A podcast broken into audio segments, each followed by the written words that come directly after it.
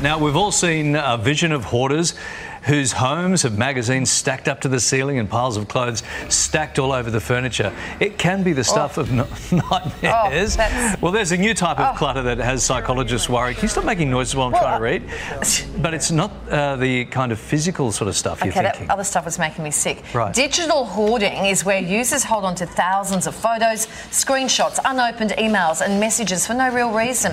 And it has experts worried, saying it can negatively impact on our mental health. Let's bring in digital wellbeing specialist Dr. Jo Orlando. Hello, Dr. Jo. Hello, Tell us about digital hoarding. What okay. does it actually involve? So we know hoarding is this uncontrolled saving of possessions. Well, digital hoarding is the same, but it just focuses on online photos, videos, and normally online correspondence. Okay. So at its worst, it would be someone saving around a thousand photos a day. So scrolling through social media, news sites, oh, wow. just saving, saving, saving. But the thing about digital hoarding is like we've seen images of people who hoard other kinds of possessions and you see it. It's mm. all out there, mm. but digital hoarding is a very private thing. It's on your phone, it's on your iPad, it's on your hmm. laptop, mm. but you carry it around with you everywhere you go. So, hoarding is about kind of transferring your emotional connection from a loved one to your possessions. So, if you think you're carrying around your loved possessions. You're on the train, you're getting that security tap, you know, everywhere you go, so it can mm. really spiral. But what's the harm of that? What's the harm of having all those photos and all those things in the palm of your hand? What are the negative? You never know when you need that screenshot of the recipe for that really good spaghetti bolognese without the something. That's right, and I know it's somewhere in there. My ninety-eight thousand photos. I know the recipe's in there somewhere.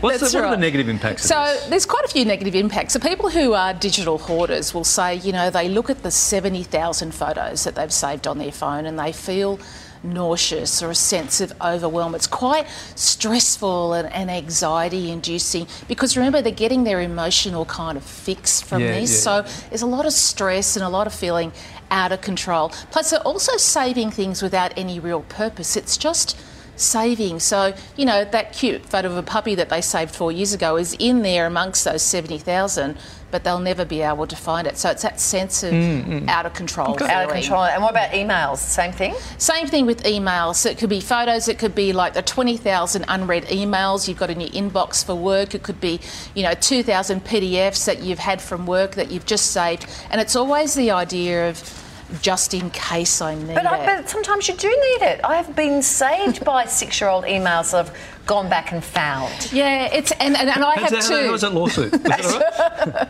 I have two, and we've yeah. all got that. But it's it's different than that. It's like this uncontrollable urge just to save stuff for no real. I let you look in my inbox before. That's my wife hasn't isn't even allowed in there. But what are we? Three thousand eight hundred emails. You think is that bad? Like because unread, unread, unread, there was. Plus there was a lot of red ones that you were just saving. So sorry to kind of disclose your personal was inbox. It? Yeah, there was a lot, oh. but that's okay because we've all got that. But you didn't know, Red so ones. that's quite that different. yeah, that doesn't Red sound like you at all.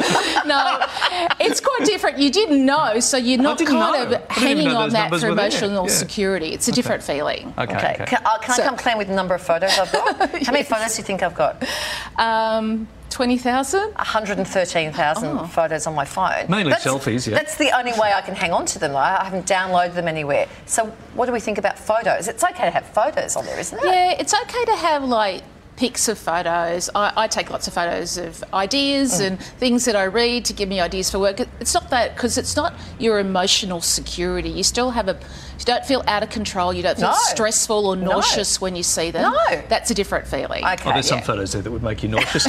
How do we clean this up? How do we get on top of this problem? Okay, so one is to if you feel like this might be you and you maybe you're borderline and you're not quite sure oh, am I this or not, is to really just watch your habits. You know, how often are you saving things? how much are you saving, that in itself, and for what reason are you saving? If there's a purpose, then you're probably not digital hoarding. If there's no purpose, if the focus is just saving, then maybe that's a bit of a red flag. And I think small victories are really important. So go back about at least a year, go back and just start to delete one or two of those things every day. If it's a problem for you, if you really can't bring yourself to do it, then maybe that's another red flag. Can. I still keep you. them in my deleted folder? no. Um, really good to see you. Thank you so much. Really good Thanks. advice.